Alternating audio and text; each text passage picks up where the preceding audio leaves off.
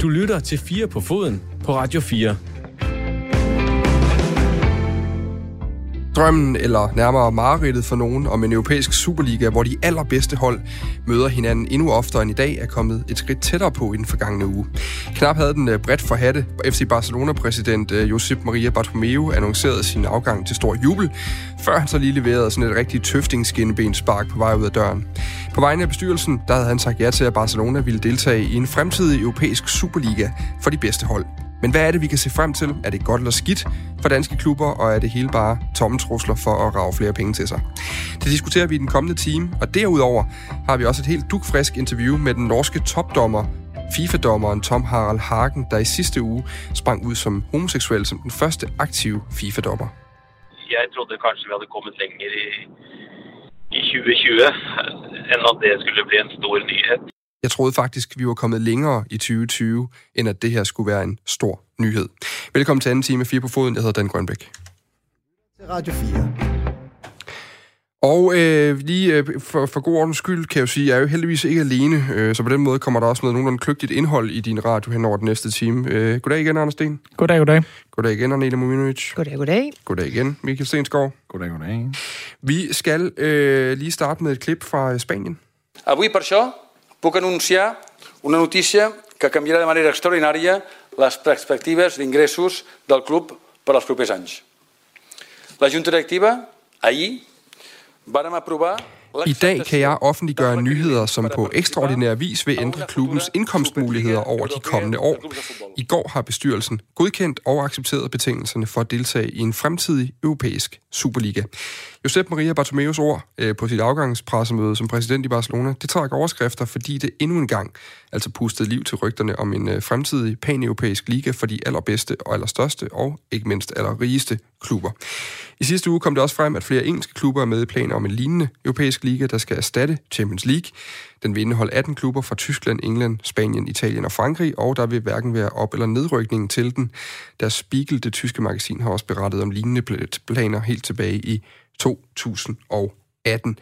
Vi ved ikke så meget mere om det her lige nu, men flere af de her nationale ligaer i øh, Europa og UEFA, de har øh, råbt, råbt vagt i gevær omkring den her udmelding. God aften, Claus Thomsen. Kan du høre os, Claus Thomsen? Der er simpelthen ikke uh, hul igennem. Vi skulle gerne på et eller andet tidspunkt i løbet af den her time have direktør i Divisionsforeningen Claus Thomsen med. Han er også nemlig også uh, vicepræsident i European Leagues, der er den europæiske paraplyorganisation for de nationale ligaer. Men jeg tænker, at vi lige venter med den her historie, til vi har Claus med, for det er lidt ham, der skal fortælle os noget kløgtigt om den, udover at vi selv kan snakke os frem til. Vi kan i mellemtiden jo lige tage en, uh, en, et bud på ugens historie, Anders Sten. Over for dig måske. Ja, Øhm, jeg har taget øh, coronatilfældene i øh, Silkeborg med. Øhm, og for, altså, udover at, at det jo var væsentligt nok for, øh, for SIF, øh, bortset fra at det så vandt der alligevel, øhm, så, så er det jo et meget godt billede på, på det, der sådan er den store frygt for, øh, for fodboldklubberne. Øhm, jeg, jeg talte faktisk øh, også i sidste uge med en kammerat, som, som var sådan, Nå jamen, de der spillere, de behøver ikke være så bange for det. Det er jo raske unge mænd og sådan noget, og de, altså, de, det er jo, der er jo ikke noget, der tyder på, at, at det, det sådan er farligt for dem. Øh, og det har han jo sådan set ret i, men, men øh, netop sagen med Silkeborg viser jo, at øh, at det kan blive rigtig kostbart, hvis, hvis, først, øh, hvis først det er noget, der begynder at sprede sig i truppen. Øh, og det er jo så bare blevet bekræftet i her til eftermiddag med, med Ajax, som vi talte om i første time. Øh, altså, det er, jo, det er jo noget, der kan koste dyrt, hvis man må undvære nogle af sine bedste spillere, og i Silkeborgs tilfælde øh, træneren i, øh, i vigtige kampe. Øh, jeg ved ikke, om de når at komme med til, til næste runde igen, øh, fordi nu gik det jo så mod Vendsyssel, men, men altså, det er jo noget, der bare kan koste øh, mega dyrt, og som, øh, som jo altså, kan være en, en, en ubekendt faktor i, mm. i både Liga og i Champions League med, med Ajax øh, FC Midtjylland i morgen. Burde man, altså nu ved jeg godt, det har vi jo faktisk allerede været igennem i løbet af sommeren, men bare lige for rundt af, burde man, øh, burde man aflyse kampe, hvor der er så store mængder af spillere, der simpelthen er væk, fordi altså netop vi var lidt omkring tidligere på, fra Midtjyllands side, skal man løbe på banen mod et hold, som, hvor halvdelen af truppen er smittet med corona. I, altså, det er der både noget sportsligt i fra ledelsens side, men også som enkeltspiller. Vi taler også om senfølger og alt muligt andet værd. Mm. Det er jo svært. Man har jo regler for, hvis, hvis der er, i hvert fald internationalt, hvis der er et, et højt nok antal øh, der ikke er, er til rådighed. Altså hvis, klubberne kun kan, jeg tror, at det er 13 spillere, de skal kunne stille med, mm. så kan man ikke, øh, så kan man ikke øh, aflyse kampen. Så man har jo faktisk den regel allerede. Øh, men jeg synes det også, det er svært at sige, hvor man skal sætte øh, grænsen, fordi altså, spillere eller hold kan også have, kan have 10 spillere skadet, mm. altså øh, på helt øh, regulær vis, og, og ikke øh, coronasyge. Øh, altså, og dem udsætter vi jo ikke kampe for. Man kan sige, hvis der var nogen, der havde hørt nyheden om uh, Silkeborgs mange coronatilfælde, og tænkte, nu smider vi lige en masse penge på Vendsyssel, så fik de i hvert fald uh, røven, eller været noget i klemme et eller andet sted, fordi ja. Silkeborg de pløjede Vendsyssel over 4-1 på hjemme efterfølgende. Nå, på den note kan vi lige rykke tilbage til vores historie, som er på det internationale niveau, omkring den her European Super League. Uh, fordi uh, nu skulle vi uh, forhåbentlig meget gerne have Claus Thomsen med. Nu er det sådan virkelig skæbnens øjeblik, hvor hvis jeg åbner nu, så skulle Claus gerne sige god aften. Det gør han simpelthen ikke. Øh, udmærket. Jeg kan se ud på min producer, han står og sveder ude bag glasset, så vi satser på, at han får noget fikset på et tidspunkt. Øh, og så tager vi i mellemtiden en historie mere fra ugen, Anila Mominovic. Ja, Jamen, så prøver jeg at padle igen igen, det er jo efterhånden øh, til. Jamen, øh, jeg har Det er sådan taget... seminar i padling, det her gang lige Tag noter, tag noter. øh, jamen, jeg øh, har taget en historie med, som jeg egentlig selv startede lidt sidste uge på de sociale medier, øh, på de sociale medier, Twitter faktisk, øh, efter AGF FCK, hvor Nikolaj Poulsen udtalte sig efter kamp omkring Victor Fischer, og den måde, han rullede på efter en, øh, en batalje inde på banen, hvor han sagde, at øh, Fischer opførte sig som en lille pige. Øh, og med det mente han, han var, ja, han var en nederen type, og han var, han var lidt svag i forhold til den måde, som han, ja. som han opfører sig på. Og der skrev jeg bare, at øh, jeg var blevet lidt træt af de her generaliseringer i forhold til, hvis man skal opfattes som svag på en fodboldbane, jamen så skal man enten være en svans, altså en homoseksuel øh, mand, eller så skal man være en lille pige. Øh, og det er jo ikke første, det er, det er jo ikke første gang, jeg hører det her, så jeg hørte det også jeg kan ikke huske, hvilken FC Nordsjælland-spiller det var, men øh, for, nogle, for en måneds tid siden, at, at de spillede som et pigehold. Øhm, og der, altså, der er flere eksempler på det her, og så sagde jeg bare, jeg synes bare, at vi skulle tænke lidt over det, øhm, i stedet for bare at, bare at sige det på den måde, fordi jeg synes, man har et, et ansvar, især når man er professionel øh, fodboldspiller, fordi det, jeg ved godt, det, det, det er noget, der sidder på ryggraden, det er noget, man altid har sagt, men det betyder ikke, at man som sådan behøver at blive ved med at sige det. Øhm, og det, øh, det gjorde jeg egentlig bare opmærksom på. Og så øhm, ja, kontaktede BT mig for, for at uddybe det her. Det vil jeg jo egentlig, egentlig gerne. Og, og siden da har der været lidt debat omkring det. Jeg har både fået positive og negative reaktioner på det, som det altid er med sådan noget. Men, men, men jeg vil egentlig bare bruge lidt tid på bare at sige det også her, fordi jeg, jeg, jeg ser det ikke som et kæmpe problem. Jeg, jeg ved godt, vi har andre vigtigere ting at, at tage os til i den her, i den her verden, men, men det er egentlig bare lidt oprum omkring, at man ikke behøver at sige, altså, at en fodboldspiller, bare fordi han ruller rundt, jamen, så er han enten en, en svans eller bøsserov, eller en, en lille pige, øh, svag som en lille pige. Så, så det var egentlig bare et lille opråb. Jeg, jeg, det ringede, ringede der selvfølgelig et medie for, at det er jo en meget, meget lille vinkel, må man sige. Altså på en eller anden måde, at man går ud og siger, at det her, det kan, måske skal vi lade være med at gøre det her. Ja, men øh, sådan er det jo i ja. lille Danmark. Vi kan godt få små historier til at blive kæmpe store. Og især hvis det er sådan noget, der, der klikker på, på sociale medier, det kunne så fornemme, at det gjorde efterfølgende, fordi mm. jeg fik da nogle øh, ufiltrerede beskeder på min Facebook også af mange random mennesker, der også havde en mening omkring det her. Så, øh, så ja, det var, det var, det var ugens historie for mig. Hvad, hvad fik du af reaktioner, Anille? Det er simpelthen nødt til at spørge ind til på det der. Jamen, altså, jeg vil lige sige, at mange af de reaktioner, jeg fik, var, var, var rigtig positive. Altså, at folk var sådan, ja, kom nu, kom nu ind i kampen, altså behøver vi, behøver vi at sige det på den her måde? Kan ikke bare sige, jeg synes, han er en idiot, eller jeg synes, han skal opføre sig ordentligt. Mm. Øh, men, men der var også andre, der, der mente, at øh, jeg kom på... Altså, jeg endte i en offerrolle og øh, fremførte feministisk propaganda og læste øh, Bibelen som bare fanden. Og jamen, så var der nogle, nogle andre, der var lidt, lidt mere grove, vil jeg sige, som, som jeg på ingen måde gider bruge min, bruge min tid på i forhold til, at så bliver det meget direkte lige pludselig. Ikke? Øh, så det, det, det vil jeg egentlig også bare sige, at øh, folkens, altså, hvis man ikke er enig, fair nok. Vi kan da godt diskutere, om eller være med at kalde hinanden nogle, nogle dumme ting. skru ned. Ja, øh, det kan være, at vi skal indføre et segment i programmet, der som hedder feministisk propaganda. det kunne jeg egentlig godt forestille mig, fordi det er åbenbart en ret bred kategori, så vi kan jo proppe alt muligt ned Åbenbart. der nummer der.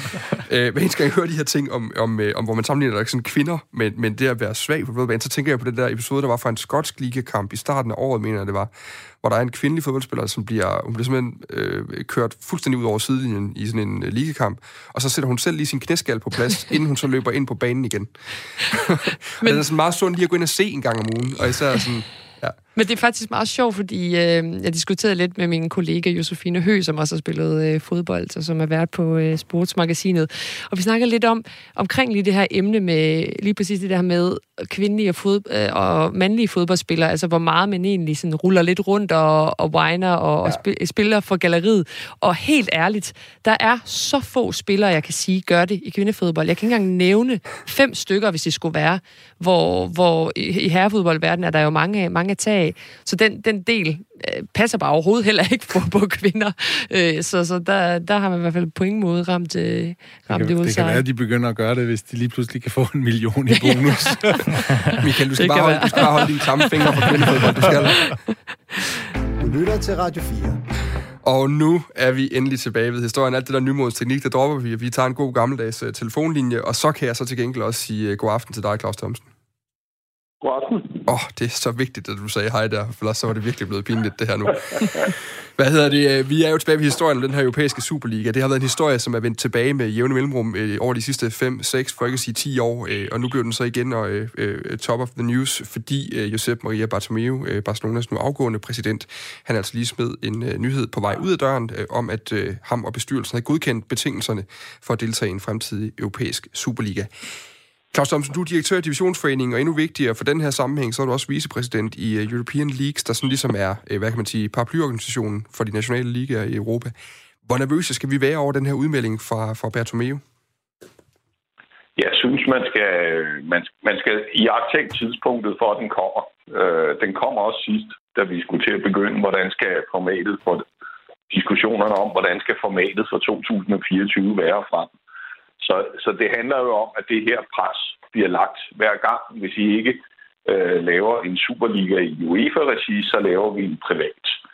Øh, der, er, der er grund til at være langt mere nervøs for noget, der nærmer sig lukkede turneringer i UEFA-regi, end der er i privat regi. Hvad er det for nogle muligheder, de her superklubber har? Fordi man kan sige, vi har jo set på de seneste ugers nyhedshistorier, at de har en klar interesse i, at de gerne vil skrave nogle flere af de her tv-indtægter særligt til sig. Og det er jo nemmest at gøre, hvis du selv ejer ligaen og selv kan øh, bestemme, hvor pengene løber hen og, og, og, man kan hele taget styre det. Altså, hvad er det for nogle scenarier, du ser, der bliver tænkt i? Fordi det er jo svært lige at... De, de, har jo, de, de uddyber jo af gode grunde ikke 100% hvad det er, de har tænkt sig at gøre her.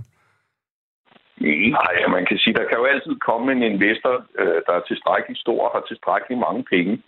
Øh, men, men der skal altså meget til bagved, fordi det, man skal tænke på, det er, hvis vi har en privat liga, altså uden for fodboldens økosystem, jamen så er det jo ikke en liga, der har øh, spilledatorer, øh, hvor andre klubber ikke spiller, eller hvor andre turneringer ikke spiller. Så er det jo lige, helt lige konkurrence en til en. Øh, og med mindre de pågældende klubber øh, vil lade være med at spille i deres nationale turneringer, og det er der meget lidt, der tyder på, for så er det simpelthen for få kampe, øh, Øh, så skal man jo ud og prøve, kan man forhandle det, for eksempel. Og så får man jo det svar fra alle, at det kan vi da sagtens kigge på, men nu skal I høre, hvad det koster. Så der er jo nogle helt andre betingelser for det der. Øh, det over for de nationale ligaer, der hvor, det, hvor man skal være, tror jeg, mest nervøs, det er i virkeligheden på landsholdssiden med forbundene, fordi hvis vi kigger på, hvad sker der, når man laver lukkede superfranchises øh, som det her, og så kigger vi på de amerikanske franchises, der sker det, at øh, de spillere, basketballspillere, ishockeyspillere, jamen de bliver ikke øh, frigivet til noget som helst, øh, medmindre turneringerne er færdige, og hvis man i øvrigt synes, at deres fysiske form er til det, og det ikke generer for meget. Og noget det samme har man faktisk set med den europæiske øh, basketballliga, hvor man jo også har lavet en superliga, der er en franchise. Og nu kan øh, forbundet ikke længere på spillerne befriet. Så det er meget mere den vej rundt, man skal være nervøs, øh, frem for at være nervøs for en konkurrent i markedet. Der var også, øh, i sidste uge, der var der jo som sagt den her historie om, at der var flere engelske klubber, som også gik med, med planer om en, en pan-europæisk liga, som skulle erstatte Champions League, altså hvor man simpelthen siger, at det var, jeg mener, det var 18 klubber fra henholdsvis øh, England, Tyskland, Spanien, Italien og Frankrig. Der var ingen ned- og oprykning, de havde bare deres egen europæiske liga, og vi som tv-serier ville være garanteret Real Madrid mod Manchester United, eller Bayern mod Manchester United, eller Liverpool mod Barcelona. Altså sådan kampe af den karakter hver eneste dag, eller hver eneste uge i hvert fald, når de skulle spilles de her runder ville, hvis de erstatter Champions League med det produkt, så er det vel, hvad vil konsekvensen så være for, for dansk klubfodbold? Det er jo igen, hvis det er, øh, hvis, hvis det er, en, hvis det er en lukket privat liga, så tror jeg egentlig, at konsekvenserne er mindre, fordi så vil man jo se den øvrige, det øvrige fodboldøkosystem vende sig mod det og forsvare sit eget system. Og så er der jo masser af de største klubber, der slet ikke skal have nogen penge på den konto øh, og vi kan konkurrere direkte med de nationale ligaer. Jeg tror, at det man ser, hvis man ser engelske klubber, fordi det er meget vanskeligt at forestille sig, at engelske klubber fungerer uden for, øh, for Premier League øh, med, med de summer, vi der taler om, og meget vanskeligt at skaffe sig selv den, den samme position. Så må ikke det handler om, at det i virkeligheden er internt i øh, i, det, i det engelske fodboldsystem og i Premier League, at man ønsker en, øh, en omfordeling og måske en koncentration på færre klubber. Men, men lad os sige nu, for eksempel, nu har vi FC Midtjylland lige nu, hvor vi taler om nogle enormt fede kampe mod, øh, mod øh, Ajax, Amsterdam, kæmpe klub, øh, øh mod, øh, mod Liverpool, mod Atalanta. Altså lad os nu sige, den hed, sådan en gruppe hed Slavia Prag, og måske Atalanta som det store hold, og så hvad ved jeg, et, et, et spansk øh, næste række hold også, som heller ikke var med i den store liga. Ville det ikke alt andet lige gøre det europæiske produkt, du kunne tilbyde, eller I kunne tilbyde jeres klubber i den nationale liga, mindre interessant, fordi topklubberne, de 18 bedste, de var ikke med? Det, det er jeg ikke sikker på, fordi de 18 bedste vil jo så være et andet sted øh, og i en anden turnering, og så vil der være plads til, at sådan en turnering kunne blive alt, hvad den ville være. Og så synes jeg, man skal huske på, at det det, det drejer sig om at bevare her. Mm. Det er fodboldens økosystem. Fordi det fodboldfan kan, det er jo, at de kan gå til deres nationale liga hver uge og se fodbold. Så det, der er helt afgørende her, det er, at europæiske klubturneringer, de bygger på kvalifikation via nationale turneringer. Og man ikke viger en tomme fra det. Selv det her med, at nogen siger, jamen så kan de fire komme med.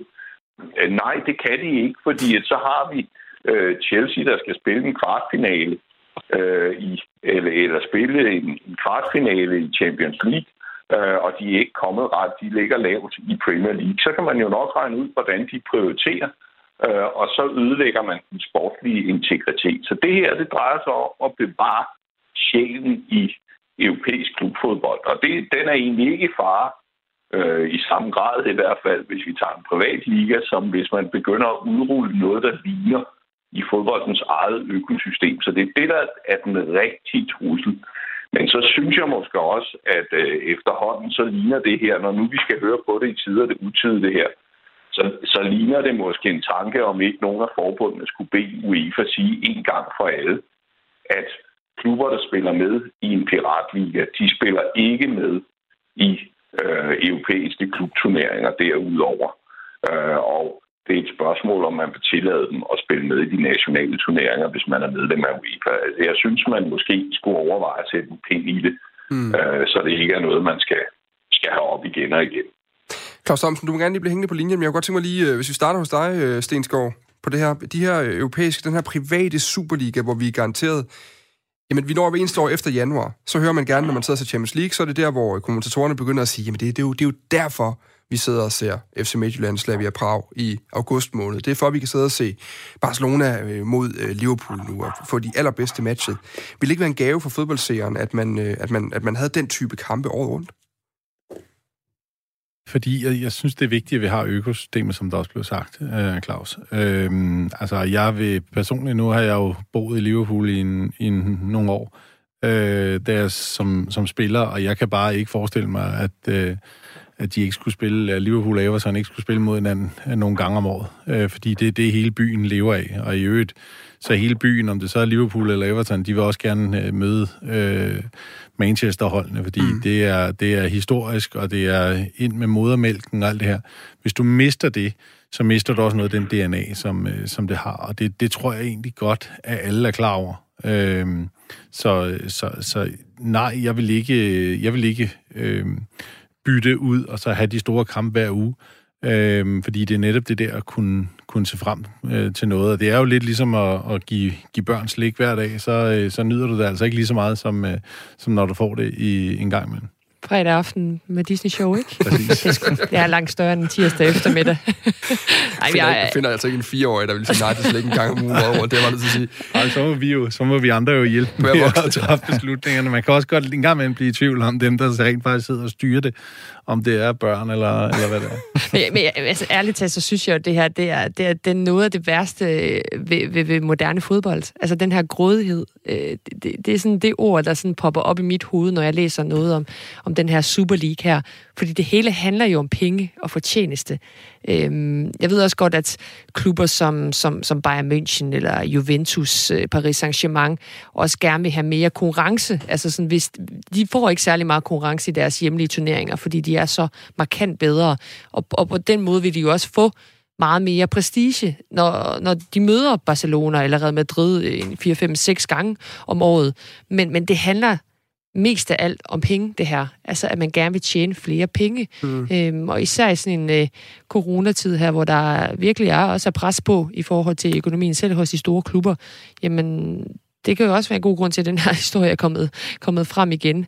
Så, så jeg, jeg, er, jeg kunne ikke være mere imod en, en, en europæisk Super League, som, som vil minde om en, en slags øh, ja, amerikansk franchise-hold, mm. øh, øh, hvor, hvor, hvor alle de andre hold så bliver sådan nogle farmer, farmer clubs, altså som, som bare skal levere spillere til de til de store moderklubber op i European Super League, og, og så, så, så er det bare sådan, det er. Altså sådan, så, så er der aldrig rigtig nogen, der kan komme op blandt de største. Vi får ikke en ny Atalanta, vi får ikke en ny Ajax, en ny RB Leipzig overraskelse i Champions League. Det, det er jo også det smukke ved, ved, ved spillet.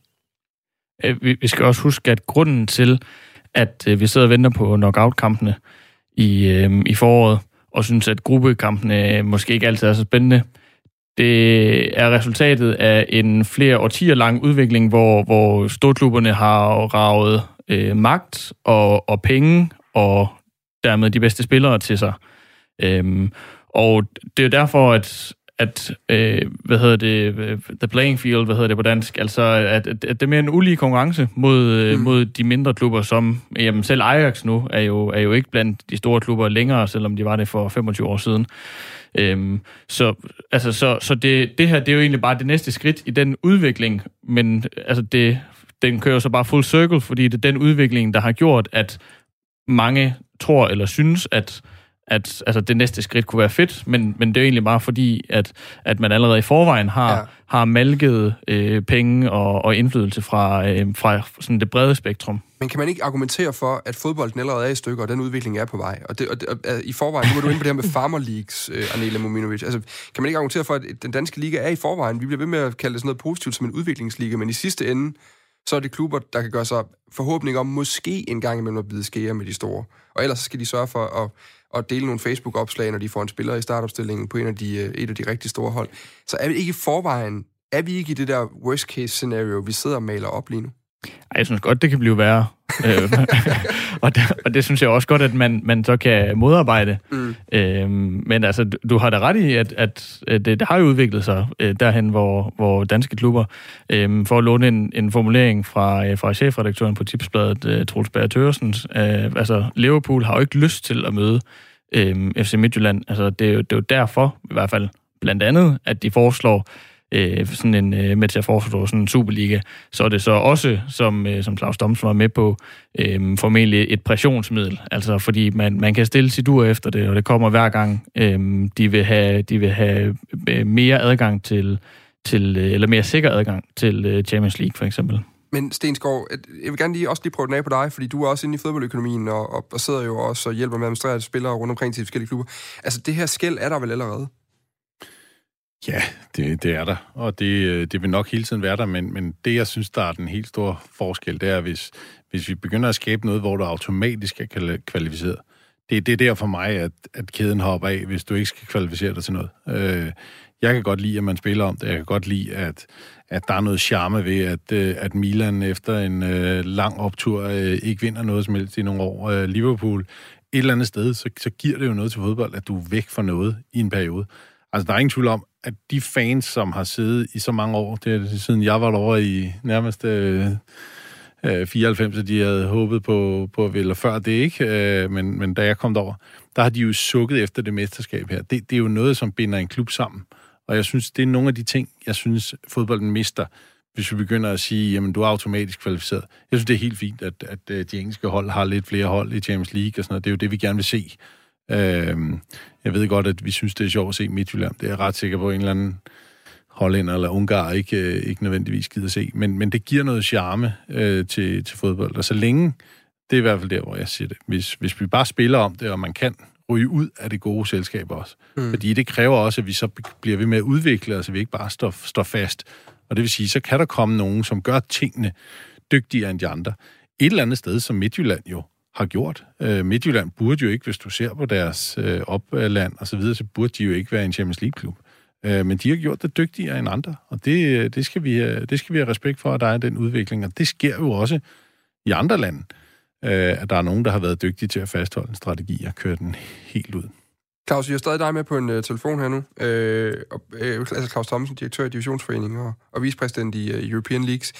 Øh, nu taler vi lidt om det her med, hvad er, hvad er status egentlig lige nu i fodbold, når vi har jo de her superklubber eller giganter, som er... Øh, jeg sad og søgte på øh, nogle internationale søgemedier også i forhold til, til, hvordan det bliver talt om det her, altså diskursen på det. Og de bliver jo talt om som The Football Giants, altså øh, de her klubber. Så der, det skæld er vel i forvejen så højt nu, eller det er så bredt, at, at den kløft kommer vi ikke over. Og derved kan vi lige så godt lade dem køre deres eget spil. Nej, jeg tror i øvrigt, de ødelægger det for dem selv. Jeg er meget, øh, jeg, jeg er meget enig med Michael Stensgaard i, øh, i nogle af de her ting. Øhm, for det første, så vil de ødelægge det for dem selv på, øh, på længere sigt. For det andet, så skal man også videre. Det er derfor, man skal diskutere noget distribution, øh, også i forbindelse med de her turneringer. Lige nu, der går øh, 85 procent af alle midler går til mindre til tre klubber eller færre fra de europæiske turneringer øh, i, de, i hver af de nationale ligaer.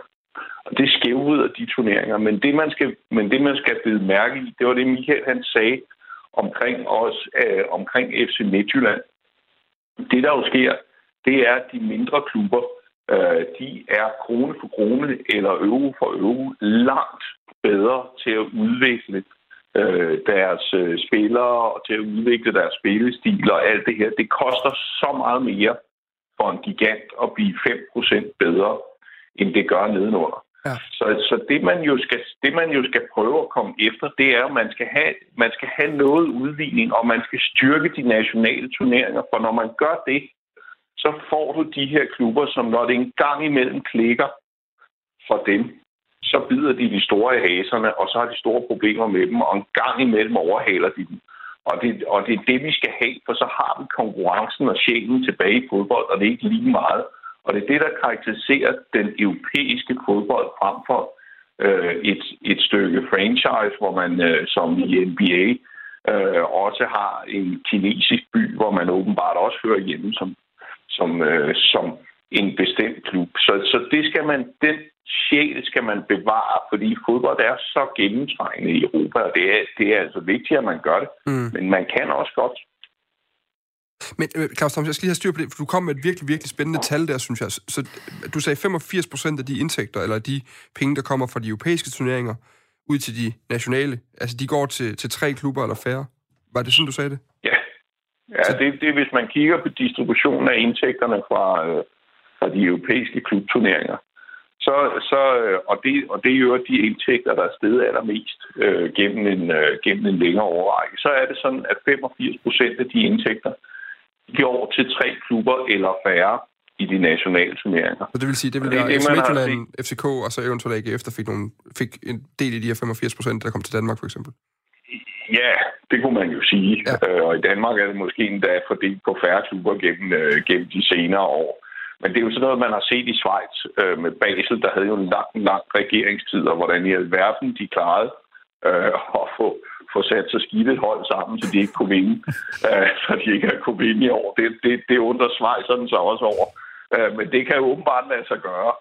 Øh, men, men det er jo det, man får. Så får man de her enkeltklub turneringer eller to-klub-turneringer rundt om øh, i Europa, og det, det er jo det er de små og de store, ikke? Altså, det er jo altså også Juventus og Bayern München, der sidder på det i, ja. i de turneringer der, og, og det er ikke sundt for turneringerne. Og det er derfor, man skal altså kigge på noget redistribution. Og, og det skal man ikke, fordi de store ikke skal have lov til at vinde, øh, for det vil de gøre for det meste af livet, men fordi der skal være nogen, der bider dem i haserne og skaber tilstrækkelig øh, usikkerhed om, øh, hvad turneringerne ender med.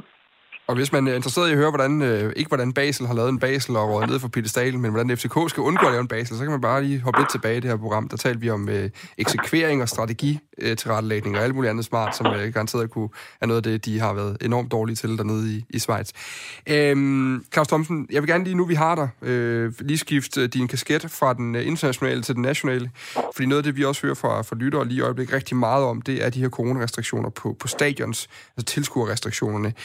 I har haft en proces i gang, øh, hvor, hvor der, både, der har både været kampagner, øh, flere fans på stadion og, øh, og alt muligt andet, og der har været løbende dialog med politikerne. Øh, hvor står vi henne lige nu, også efter Danmark sådan er lukket yderligere ned øh, i sidste uge? Altså, er der, er der nogle forhåbninger om, øh, om tilskuer på stadion før nytår? Det er svært at sige, så skal vi, vi skal ja, flere tilskuere. Vi har jo nogle få nu, nogle få hundrede. Øh, vi, vi skal nok have en ændring i smittetallene, øh, som, har, som viser en meget positiv tendens for, at vi øh, får myndighederne ind i et rum, hvor man begynder at kigge på det. Øh, det den måde, vi arbejder hen med det, det er jo til stadighed at prøve at forbedre de løsninger, vi har. Øh, fordi vi jo har løsninger, der forsvarligt kan bringe flere gange 500 øh, tilskuere ind på stadion i, i isolerede enheder. Så det vil vi jo rigtig gerne have lov til, og det, det prøver vi hele tiden at have en dialog med myndighederne også, hvordan kan vi optimere det osv., men, men jeres bud er jo lige så godt som mit. Uh, I, hører, I hører jo, hvad der bliver meldt ud. Men, men vi er kommet ind i en rigtig god dialog med myndighederne igen, som også uh, anerkender det store arbejde, der er gjort mm. uh, i, i fodbolden, både på personalesiden, altså vores sportslige personale, spillere og andre, og, og sidenhen med, med tilskuere, også anerkender den professionalisme, der ligger bag. Så at vi kommer i gang på et tidspunkt, det tror jeg bestemt. Men at gætte på datoen, det skal du have fat i regeringen for. Det havde jeg også lidt på fornemmelsen, du ville sige, tror jeg, inden vi gik ind til det her interview. Øhm, Claus Thomsen, tak fordi du lige tog dig tid til at være med i programmet her til aften. Tak lige måde. Altså direktør i Divisionsforeningen, Claus Thomsen, der var med på en uh, telefon her. Jeg kunne godt tænke mig lige at uh, runde den her snak af ved lige at blive ved den der European Super League, for jeg synes faktisk, uh, den sidste pointe, vi er inde på omkring distributionen af midler i forvejen, uh, og et fodboldsystem, hvor Claus Thomsen var inde på det her med, at det er vigtigt, at man fra UEFA's side sætter en pind i nu og siger, nu gider vi ikke de her tanker mere. I bliver smidt ud af de nationale, og i hvert fald de internationale eller europæiske ligaer, eller rækker, hvis, hvis I bliver ved med at lege med den her private liga-tanke burde man ikke gå endnu videre og simpelthen reformere systemet mere eller mindre, fordi det er jo systemet, der bærer hen til den her beslutning i sidste ende også? Jo, hvordan tænker du? Jamen altså, sende flere penge, hvis, vi, hvis vi har en situation, vi, fordi et af mine argumenter for at lege Jones advokat i den her øh, diskussion lige nu, det var, PSG er jo i forvejen på den pedestal i Frankrig. Mm. Juventus er i forvejen på den pedestal i Italien. Ej, nu kan man sige, der sker så nogle ting i Italien nu, hvor det rykker sig lidt på sig. Bayern kan man også godt argumentere for, sidder øh, lige så solidt som PSG på det i Tyskland, selvom mange nok vil sige, at Bundesligaen er langt stærkere end, end Ligaen. Så hvis vi i forvejen har de her giganter, hvor der ikke er noget spænding om mesterskabet hvert år, hvorfor så ikke bare lade dem spille, og så kan resten faktisk have en spændende turnering om, hvem der vinder mesterskabet? ja, øh, jeg, jeg, jeg tror i sidste ende, så tror jeg også, at ligaerne vil, øh, vil jo også mangle noget, hvis det så betyder, at de blev smidt ud af ligaerne. Øhm, men, men altså, den, den, den store britiske journalist Jonathan Wilson, han argumenterede jo her i den forgangne uge, tror jeg også, det var, for, jamen, måske skulle man bare give det chancen. Og så sige, øhm, altså, farvel med jer, men til gengæld, så må I så også passe jer selv. Og så må man jo se, om, øhm, om det der projekt, det kunne, det kunne bære, mm. og i det mindste, så slap man for de evindelige krav øh, om, at, øh, at, at øh, og enten at og ville bryde ud, eller og ville have mere, øh, mere flere penge og flere pladser i, i Champions League. Mm. Øhm, men altså, det øh, sådan lidt for at sådan, øh, kombinere to af de ting. Øh, en ting, som, øh, som Claus Thomsen sagde, og så noget, som Manila sagde tidligere med, at, at de også gør det, fordi at de gerne vil have konkurrence, fordi at de ikke har det så meget i deres hjemlige ligaer. Øh, jamen, det er jo også et, et, et, et udslag af den, øh, den øh, distribution, som Claus Thomsen talte om. Ja. Det er jo også et udslag af, at, at øh, storklubberne har, øh, har tilrendet sig så gode vilkår over øh, en årrække, altså flere årtier, at, øh, at de har så mange flere penge end de fleste andre hold i deres ligaer, og som udgangspunkt med flere penge kommer bedre hold, og dermed mindre konkurrence. Anela Mujinovic, du følger jo Bundesligaen enormt tæt også, øh, hvis man øh, følger med i nogle af de ting, du øh, både deler på sociale medier og også de andre podcasts, du laver blandt andet hos Mediano. Bundesligaen uden Bayern vil være en mere spændende liga. Vil være min påstand. Ja, i forhold til mesterskabet vil det jo, vil det jo nok, men du vil jo bare mangle den klub, som alle hader, og som alle gerne vil slå. Og det er jo en stor del af, af, af fodboldverdenen også. Og de har jo Hoffenheim, er det ikke den, de er mest af? Ja, og Leipzig. jo, jo, jo. Det, det, det kan da godt være, at de også godt kan, godt kan sætte sig op til de kampe også, men, men man skal jo have den her, altså, den her mastodont også i, i en liga, rent historisk også, øh, som, som man også gerne vil slå. Øh, og, og, og lige præcis med, med, med Bundesligaen, synes jeg i hvert fald, øh, meget vigtigt at sige, at det, her, fodbold er jo også fansenes spil. Altså, og, og lige præcis i Bundesliga betyder fansene så meget, så jeg kunne kun forestille mig, hvilken rammeskrig det her det ville give, hvis, øh, hvis, hvis Bayern og Dortmund besluttede sig for at gå, gå med til det her, fordi der er så meget af fodbolden, der også dør ved, ved, ved det her, mm. altså at man ikke får lov til at spille om det tyske mesterskab med, med de bedste hold, øh, og med de bedste tyske spillere, og så videre, og så videre med de andre lande. Så jo, det kan da godt være, at det vil være mere spændende at se øh, Gladbach og Leverkusen og RB Leipzig kæmpe om øh, mesterskabet, men det vil jo ikke være det, vil jo ikke være det bedste tyske hold, der vandt. Michael, jeg får dig aldrig nogensinde til at sige, at Liverpool burde trækkes ud af Premier League, kan jeg godt fornemme på det hele, men hvis du så tager det franske eksempel i stedet for, der er jo ingen spænding tilbage i Ligue 1 mere. Altså, den, den er så godt som lukket nu, og det er den formodentlig de næste mange år, hvis den økonomiske fordelingsnøgle, den ikke ændrer sig. Altså, burde man gå mere radikalt til værks, i stedet for bare at sætte den her pind, Claus siger nu, så simpelthen sige, at vi skal simpelthen have lavet hele systemet om, hvis vi skal bevare de ligaer, vi har nu som attraktive konkurrencepræget ligaer.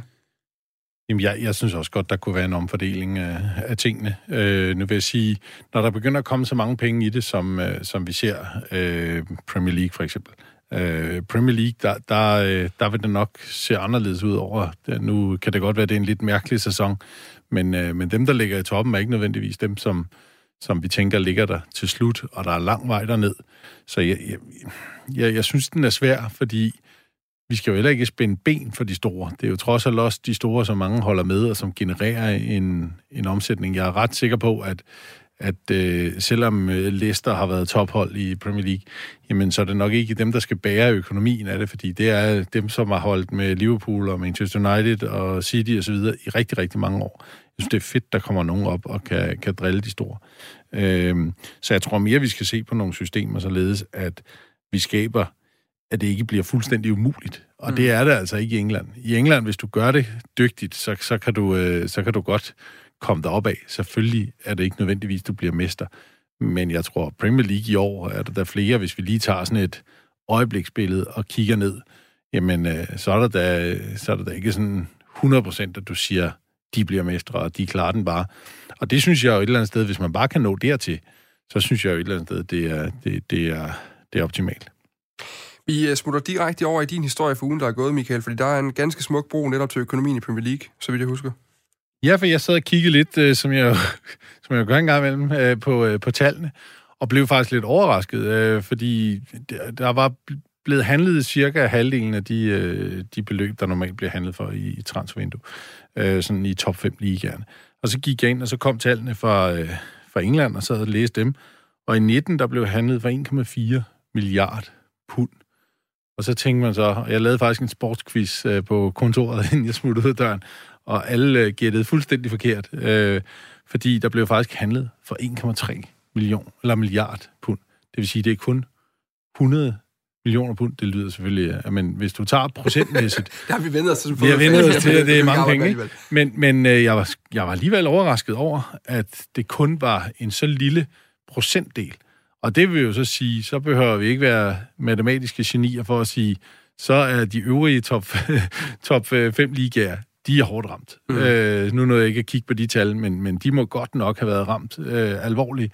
Øh, det har vi selvfølgelig også godt kunne mærke i transvindue. Men, men det overrasker mig alligevel, at vi stort set var på det samme niveau. Vi handlede faktisk til stort set samme niveau som i, øh, som i 18. Øh, og det, det var sådan lidt overraskende i en, øh, i en coronatid.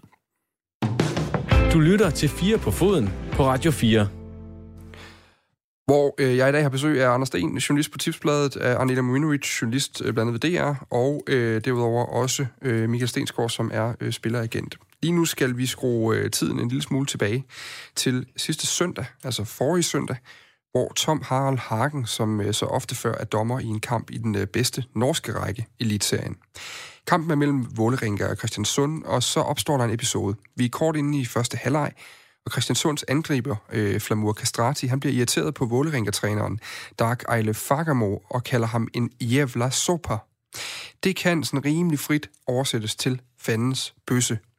Senere i kampen, der bliver Castratis træner gjort opmærksom på sin angribers sprogbrug, og han tager ham så ud af kampen og sætter ham på bænken. Men dagen efter kampen, der fortæller dommeren Tom Harald Hagen til den lokale avis, Glumdejlen i Kongsvinger, at han er homoseksuel. Og den udmelding har efterfølgende tiltrukket en del opmærksomhed verden over, hvor blandt andet amerikanske, engelske, italienske og kinesiske medier har skrevet om det. Min kollega Magnus Bang, han var en af de øh, udenlandske medier, der ringede til Tom Harald Hagen, øh, og i dag der har han fået et interview om, hvordan den seneste uge egentlig har været. Og det foregår på norsk. Det er ikke Ståle Solbakken norsk, så man burde godt kunne være med. Øh, og vi skal nok lige rise pointerne op øh, bagefter, hvis det er. Det har været en øh, overraskende øh, travel uke busy week um, fra jeg valgte å snakke med min lokalavis, til de publiserte det for uh, hele Norge og deretter videre ut i Europa og verden ellers, så har det vært veldig mye telefoner og hyggelige meldinger. Og, øh, og det var jo et interview med lokalaviser, hvor du sprang ud offentligt, kan man sige. Hvad fik dig til at gøre det? Ja, det var jo en kamp eh, på søndag som jeg var dommer, og hvor det ble en sak med, med hvor en ropte eh, soper til en trener. Så ble det en stor sak i norske medier, og så valgte jeg da å fortelle min historie til lokalavisen. Og da ble det også kjøpt fra og ble en stor nyhet i, i Norge.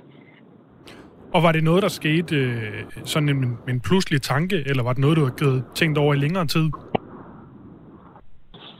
Det blev en veldig spontant og pludselig tanke, fordi eh, mine venner, mine nærmeste familie, eh, mine dommerkolleger, eh, flere fra toppfotballen i Norge har visst om min situasjon. Så jeg har aldri følt noe behov for å fortelle noe. Men når den saken dukket opp, så fant vi ut at uh, tiden, tiden, er inne for å fortelle resten av Norge, da. Og du har været dommer siden 2006. Hvorfor, hvorfor er det først nu? Nei, fordi dette, jeg, jeg, har tenkt at det har vært en privat sak. Mitt privatliv har vært eh, privat. Eh, og det har heller ikke vært noe fokus fra media på, på det, så jeg har aldri følt behov for å gå ut før, før det nå ble en sak med i den kampen jeg dømte på søndag. Du har jo dømt i, øh, i 14 år på topniveau. Har du tidligere været utryg ved at, skulle, ved at det skulle komme frem, det her? Nej, jeg har ikke været utryg på det, og jeg tror mange har visst det. For jeg har, jeg har haft en, øh, en mandlig samboer som har været med mig rundt omkring, og, og jeg har aldrig prøvet at lægge skjul eller været været redd for det. Har du selv øh, i de her år været udsat for, for homofobi? Nej, det har aldrig været tema. Jeg har aldrig, jeg har aldrig mærket noget, noget negativt rundt det. Men du har jo dømt øh, 400 kampe på højeste niveau, så jeg tænker, du må have både set og hørt en del på banen. Hvad har du, øh, hvad har du følt, når du har hørt de her homofobiske tilråb fra spillere eller tilskuere? Jeg har fått det spørsmålet fra mange, men jeg kan ikke huske at vi har hatt uh, at jeg har hørt saker som det vi har hatt eh, på den kampen på søndag. Så jeg har aldri fanget opp at det har blitt ropt eller sagt på samme måte som nå. Og øh, avisen VG lavede jo en, en flot forside på sportssektionen med dig og, øh, og regnbuefarver, og du er blevet hyldet i hele verden, og vi snakker med dig nu fra et dansk medie. Er den her store opmærksomhed kommet bag på dig? Ja, det ble, det ble jo en, en, fin, eh, en fin side, et fint bilde som gikk, eh, gikk rundt i Europa. Og det var jo det var litt, litt spesielt å se, se seg selv på, på den måten. Og hvad tænker du om det her med, at du, en, en norsk fodbolddommer, lige nu så øh, er rundt på, på alverdens medier, fordi du er sprunget ud som, øh, som homoseksuel? Nej, vi har vel øh, snakket mye om det nu, at det viser jo at det var et behov. At vi Jeg trodde kanskje vi havde kommet længere i, i 2020 end at det skulle bli en stor nyhet. Så da skjønner man kanskje at det fortsat er det behov for at eh, rollemodeller, idrettsutøvere, kjente folk eh, som står fram, så, så tror jeg det er eh, skaper positiv eh, virkning for de unge og de som synes det er vanskelig å, å leve med sin egen legning, som ikke tør å komme ut. Tror du, at det her det gør, at noen spillere de tenker jamen når, når du får den her modtagelse, så kan vi også godt gøre det? Eller tror du, at al den oppmerksomhet også godt kan øh, skræmme noen? Jeg tror faktisk det kan være litt uh, todelt, fordi uh, ja, man, det kan være lettere å stå fram, men så har det òg vært et, et, press og en enorm fokus den siste uken som gjør at det, at det kanskje folk tenker at det, nei, det er, det er, tryggere og lettere å bare leve med sin egen, sitt eget privatliv i en privat sfære. Og hvad, hvad tror du, der skal til, før at vi kan få, få de her spillere, der, der står frem? Altså, øh, det er jo, hvis man kigger på verdensplan, øh, meget, meget få. Ja, det er vanskeligt. Øh, vi, vi, kan jo håbe at det næste gang øh, om 10 år ikke blir nogen stor nyhet når, når nogen fortæller om sin, sin private lægning. Så tror jeg kanskje at vi ser en, en norsk stjerne hadde stått fram og det hadde blitt hyllet på samme måte, så ville det blitt mer naturlig og folk ville bare vært trygge og kunne gjøre det i framtiden som kommer. da. Hvordan er den her udmelding blevet taget imod i fodboldmiljøet i Norge? Ehm, jeg har fått veldig mye meldinger fra fotballspillere, fotballtrenere på toppnivå. Og jeg har fått um, hyggelige meldinger fra unge spillere som takker fordi de, de føler en trygghet og en tilhørighet i fotballen nå, når noen på toppnivå tør å stå fram. Så det er nok, jeg tror det er mange som sitter inne med en, en hemmelighet som de ikke tør å, tør å slippe løs. Hvad håber du, du kan opnå ved at stå frem i offentligheden? Nei, nå håper jeg at uh, det kan bli mindre tabu. At det kan være en åpenhet. Det blir en naturlig del av livet. For, for, min del har det ikke vært naturlig å fortelle om det fordi det har vært så naturlig for meg at jeg har levd sånn. Men uh, fortsatt så viser det seg at det er ikke naturlig for alle. Og da, da kanskje jo flere saker vi får som er, viser at det er ufarlig og det er positivt, så kanskje det kan føre til at det blir mer åpenhet i, i samfunnet vårt. I Norge har man eh, nå startet ulike kampanjer. Fotballspillere har selv tatt ansvar for å, for å fronte at vi må få slutt på diskriminering. Både fra legning, hudfarge osv. Så, videre. så jeg tror det skjer mye i samfunnet akkurat rundt det temaet nå. I hvert fall i, i Norge.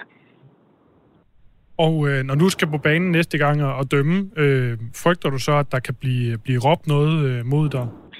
Nei, jeg dømte kamp i går i divisjon 2, og det var, eh, det var bare positivt. Vi ble tatt veldig godt imot, og det var Jeg tror det er eh, helt eh, Jeg frykter ikke at det skal bli noe negativt for min del. Og heller ikke når, når tilskuerne kommer tilbake på stadion? Nei, jeg håper ikke det. For nå Vi har hatt eh, tre-fire episoder i Norge hvor, hvor tilskuere nå har eh, ropt rasistiske tilrop, og det har blitt slått eh, strengt ned på. Og, og, spill, og de publikum blir utvist fra kampene i lang tid. Så jeg tror, jeg tror vi vil få en kulturendring hvor, hvor det ikke vil komme til å skje. Håper jeg. Ja, mange tak, fordi du lige har tid. Jeg ved, det har været travlt. Og det havde nemlig lige præcis. Altså, der har været rigtig mange telefonsamtaler, øh, inden han fik fat i Magnus, den gode Tom Harald Hagen her. Øh, jeg kan lige rise op, hvis ikke... Altså, jeg ved, hvis man har siddet i en bil og hørt det her, det er en billyd, og det er ordentligt på norsk og alt muligt andet, så kan det godt være lidt bøvlet. Men han siger blandt andet, jeg har ikke øh, gjort det, altså sagt det åbent før, da jeg synes, det er en privat sag. Øh, det har altid været meget naturligt for mig. Øh, ikke nødvendigvis at sige noget om det. Efter kampen kunne jeg mærke, at vi ikke var der, hvor jeg troede, vi var. Derfor valgte jeg at springe ud i den lokale avis. I mine 16 år som dommer har jeg aldrig oplevet noget, og ikke hørt noget, og jeg frygter det heller ikke i fremtiden. Interessen har været overvældende stor. Jeg troede egentlig, vi var noget længere i 2020. Der er behov for, at flere står frem og fortæller det her. Jeg har fået mange henvendelser fra særligt unge fodboldspillere, der siger tak. Så jeg tror, mange gemmer på en hemmelighed. Og så siger han til sidst, jeg tror, der skal en kulturændring til i samfundet. Det var altså bare lige politikken, Men jeg kan i den grad anbefale, at man lige sætter sig ned med podcasten i ørerne og et par øh, høretelefoner eller et par gode højtalere, og så, øh, så hører interviewet igen, fordi han har udover øh, dommerpræstationer, altså også øh, rigtig mange gode ord at komme med ham her, Tom Harald Hagen, som jeg altså har dømt Champions League tidligere. Han dømte Champions League i øh, 13-14 sæsonen og dømte øh, VM-kvalifikationer også, og dømmer altså fast i, i Elitserien. Som jeg sagde til inden vi gik i program i dag, øh, Michael Anders og Arnela, så det er sådan en, man kan godt stå her og prøve at lave en pseudo-debat. Er der brug for, at flere træder frem? Men jeg tror, det står relativt åbenlyst for alle, at det er der brug for. Altså, at, og det kan betyde noget. Hvor, hvor, hvor, han siger det her med, jeg troede egentlig, vi var nået længere i 2020. Når man ser på det opbud, der har været for Tom Harald Hagens, øh, øh, hvad kan man sige, spring ud af skabet offentligt her. Hvor langt er vi så egentlig nået? Jamen, jeg, jeg tror i virkeligheden, det kan være, at det her det kan være negativt, øh, fordi i virkeligheden så burde vi også være længere. Øh, og det er jo i virkeligheden irriterende at skulle stå og høre på en dommer, øh, så at, at det bliver en stor sag. Altså, mm. helt ærligt, det, øh, vi burde seriøst være kommet videre. Og jeg er sikker på, hvis, hvis du tager de spillere i dag, øh, altså hvis vi ser på et bredt udsnit af vores spillere, der vil ikke være en eneste, der havde problemer med at spille sammen med en, som havde en anden seksualitet. Øh, så så det, det er sådan lidt, jeg tror næsten, uden at jeg skal gøre mig til ekspert på det, så er det næsten et større problem, at du får al den opmærksomhed, du skal til at springe ud, end hvad problemet egentlig er. Øh, for jeg kan godt forstå, at medierne synes, det er en god idé, og sociale medier vil gå amok og alt muligt ja. andet. Øh, men jeg tror helt ærligt ikke, at langt de fleste spillere øh, vil have noget som helst problem med hverken at være på hold eller spille mod, eller noget som helst. Jeg kan ikke se, hvad problemet skulle være. Ja, det burde jo ikke være interessant det her længere. Nej. Altså hvis han var kommet ud i et interview, interview og sagt, ja, jeg er by the way også uh, homoseksuel, men det kan være lige meget, det, men videre til sagen, bla bla bla. bla. Øh, jeg tror heller ikke, han vil have, at der er fokus på det her. Øh, men han ved jo godt, at verden er sådan skruet sammen, i hvert fald uh, herrefodboldverden. Fordi hvis man ser på kvindesport for eksempel, så, det, så, så bliver der ikke skabt en stor ting, hvis, hvis en, en kvindelig spiller går ud og siger, det her det er min kæreste, hun er by the mhm. way øh, også samme køn som mig. Så det handler jo om, at, at, at der i fodboldverdenen, i hvert fald for, for herre, har været den her machokultur, og, og det, det, det er stadig svært at komme ud, fordi at, at der er et, et, vist sprog stadigvæk nogle steder i, i fodboldverdenen. Men, men, jo, men sprog, sproget er en ting. Det ligger jo bare... Det, det, det, jeg tror egentlig ikke, mange af dem, der råber det der, mener jo ikke noget med det. Det tror jeg heller ikke. Og alt muligt jeg bliver nødt til lige at afbryde lige to sekunder, det er bare lige, det er bare lige sådan, sådan en lille regi øh, rundkredsbeslutning, vi lige skal lave her, fordi øh, vi har jo egentlig også ugen til vi skal kåre, men jeg tænker, skal vi ikke give den til Tom Harald Hagen, og så bruge to minutter på det her? Jo, det, det synes jeg. Godt, den kører. Godt. Men, øh, men, ja, undskyld, bare lige for at afgøre, eller bare lige for, bare for at afgøre alt det her.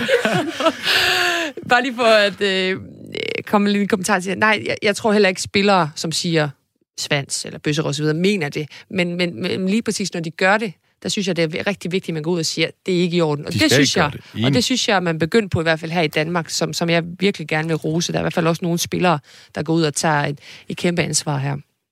Jeg er helt enig med de to andre i, og jo egentlig også øh, den norske dommer i, at, at det burde ikke være noget, der, der fylder så meget, og som var så stor en historie. Men det tyder jo også på, øh, især med baggrund i de ting, han selv fortæller, med de reaktioner, han har fået, øh, det han nævner med, at der er folk, der har skrevet tak til ham, og, og det tyder på, at der er, der er mange, der selv bærer rundt på en hemmelighed. Øh, det taler jo for, at, at det stadigvæk er nødvendigt, at der er nogen, der, øh, der stiller sig offentligt frem og viser, at man kan sagtens øh, passe øh, sin, sit, sit job i en årrække, uden at der er nogen, at der ved, at, at man er det, ja. øh, og, og det egentlig er lige meget. Det, det er en sjov, og vi har et minut tilbage. Det er simpelthen så åndssvagt. Jeg ved ikke, hvad bliver der sendt efter klokken syv? Kan vi ikke... Øh, altså, øh, hele konceptet er jo også, at, at Selvfølgelig kan man jo det. Selvfølgelig kan man jo passe sit arbejde. Det er jo fuldstændig ligegyldigt, det Præcis. her. Men, men jeg vil samtidig også sige, selvfølgelig skal det da være en kæmpe historie. Men jeg tror, jeg tror, vi skal se det i historisk perspektiv. Dels er der nogle fans, hvor det er noget arbejderklasse, hvor der er nogle, nogle systematikker, du altså ikke lige kan bryde ud af, hvis du tager England. Men, men bryder vi nogensinde ud af dem, Michael, hvis man ikke stiller sig åben frem, og det bliver en højere debat, det, og man siger, det, det, det, det, det men, men tidligere, altså ved forskellen på, da jeg spillede, nu er det også 100 år siden. Ja, jeg blev så men, øh, ned, men det er bare at sige, der er 20 sekunder tilbage, ja. Michael. Så, så, så der, der kunne man altså ikke gå ud og sige Afgør det nu, ligesom men, jeg gjorde før. Men øh, det kan man nu, og det er jo, det er jo dejligt, at vi nåede dertil. det bliver med med de sidste ord i dag, Stensgaard. Den er modtaget. Tak fordi du kunne være med i dag. Selv tak. Tak fordi du kunne være med, Nele Mominovic. Selv tak. Tak for besøget, Anders Sten. Selv tak. Det var en kæmpe fornøjelse i dag. Ja, det var det altid. Men uh, nu er der nyheder. Her er klokken uh, blevet syv.